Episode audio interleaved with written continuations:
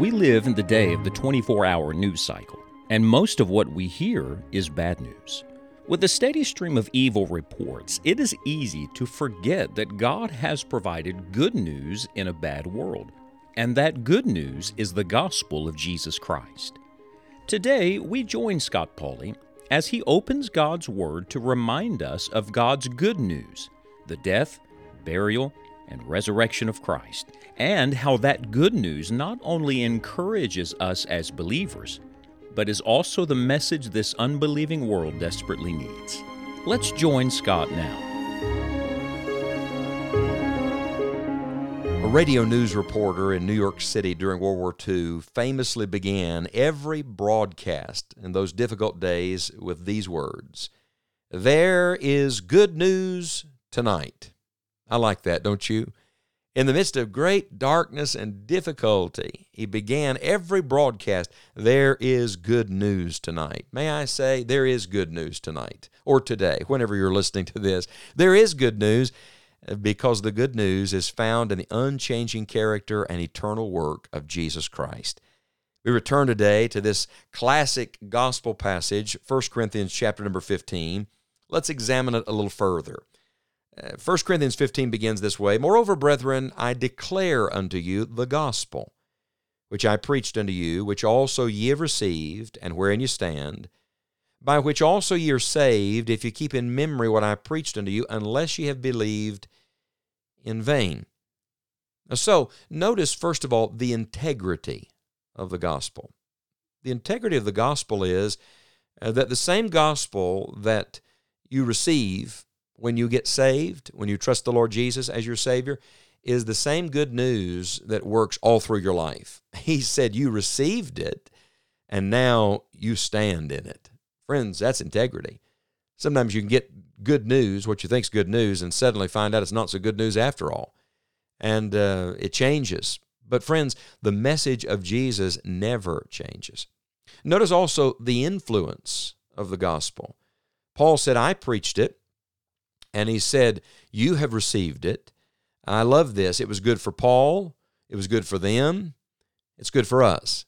So, the influence of the gospel is it moves from person to person, generation to generation, but the truth is powerful to all who will receive it. So, you have the integrity of the gospel, you have the influence of the gospel, and then you have the ingredients of the gospel. Listen to verse 3 and 4. For I delivered unto you first of all that which I also received, how that Christ died for our sins according to the Scriptures, and that he was buried and that he rose again the third day according to the scriptures. So the scriptures are very plain. There are, are three basic ingredients, essential ingredients to the gospel message. What are they? Christ died for our sins, Christ was buried, and Christ rose again from the dead. Friend, you can't be saved apart from the death, burial, and resurrection of Jesus Christ. If it has no Christ in it, if it has no death, burial, and resurrection of the Lord Jesus in it. It is not a gospel message. Frankly, there's a whole lot of Bible preaching today and religious speaking today that is not gospel. You can share things from the Bible without giving the gospel. You can talk about God without giving the gospel, but apart from the gospel, no one can be saved. There is no hope. There is no good news apart from the death, burial, and resurrection of Jesus. And it's not just facts. This is very important. It's not just the information, the data, it is the personalization. Listen to the wording. Verse number three Christ died for our sins. Uh, perhaps you've heard all of your life that Christ died. Do you understand why he died? I remember asking someone that question years ago, and with a blank stare, this person said to me, No, I've, I've heard that he died on the cross, but I don't really know why. Oh, let me tell you, He died for you. He took your place. He took your sin. He took your judgment.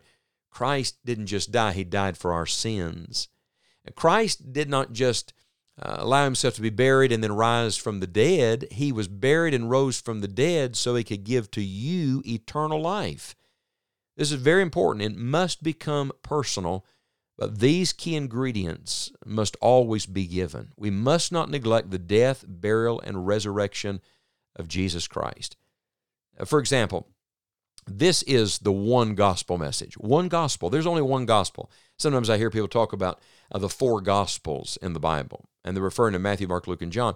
A better way to say that is they're the four gospel records or the four gospel writers because they're preaching the same gospel, one gospel, just from different vantage points. They're each giving their own their own spirit inspired uh, perspective and account on the life and ministry and work of the Lord Jesus Christ.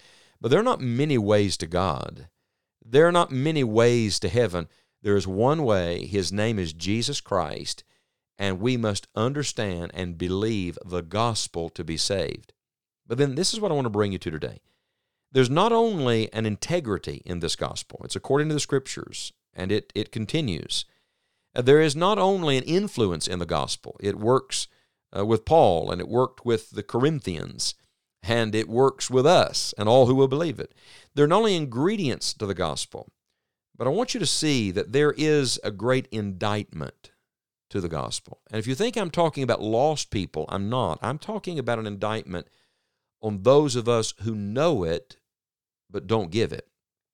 Have you ever noticed this verse? Right in the middle of this great resurrection chapter. I mean, right planted in the middle of one of the most positive, exciting, thrilling, shouting chapters in the whole Bible, you find this verse 1 Corinthians 15, verse 34 Awake to righteousness and sin not.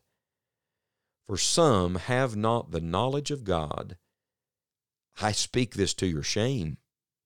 I don't know about you, that's deeply convicting to me. I'm not saying shame on you today, I'm saying shame on me. That I know it, I'm around people who don't know it, and I don't share it. The indictment of the gospel is that we have been privileged to hear it. We've come to understand it. Thank God we have believed it and received Christ. But now we're sleeping through the harvest. Listen to what he says in the verse 1 Corinthians 15 34. Awake to righteousness. God's people need a gospel wake up call. I fear that the next spiritual wake up call some Christians are going to hear is the trumpet, the rapture of the church. And then it's going to be too late to do anything about it. The harvest will have passed. Uh, no, we must wake up now, awake to righteousness, and sin not. Now, we want to talk about the world's sin. What about our sin? Uh, you know, it's easy to spot their sin, fleshly sins, and and talk about how evil and wicked. But remember, him that knoweth to do good and doeth it not, to him it is sin. So if we know we ought to be getting the good news to others, but we're not doing it, guess what it is? It is sin. He says, Wake up, stop sinning. Here's the reason for some have not the knowledge of God. Aren't you glad you have the knowledge of God? But some don't know what you and I have heard thousands of times. Some have not the knowledge of God. I speak this to your shame. Now, we're living in a world where everybody wants just the positive message all the time, but every now and then, the Holy Spirit, like a dagger to the heart, just brings uh, the, the great guilt and shame of our own sin back to us and reminds us uh, that it's time to stop being disobedient and start to obey the work God has left us here to do. Can you think of the person who gave you the gospel? I'm thinking right now of the lady who gave me the gospel on the day of my salvation. Can you think of someone who gave you a tract, spoke a testimony, prayed for you, brought you to a gospel meeting, explained the way of salvation, whatever. Somehow they influenced you, got you the gospel, and you came to Christ. All right, here's the question Does anyone think of you that way?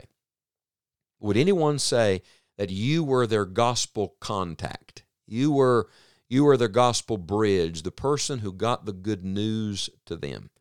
I tell you, there's a world that is sad. Uh, and a world that is mad and a world that is bad.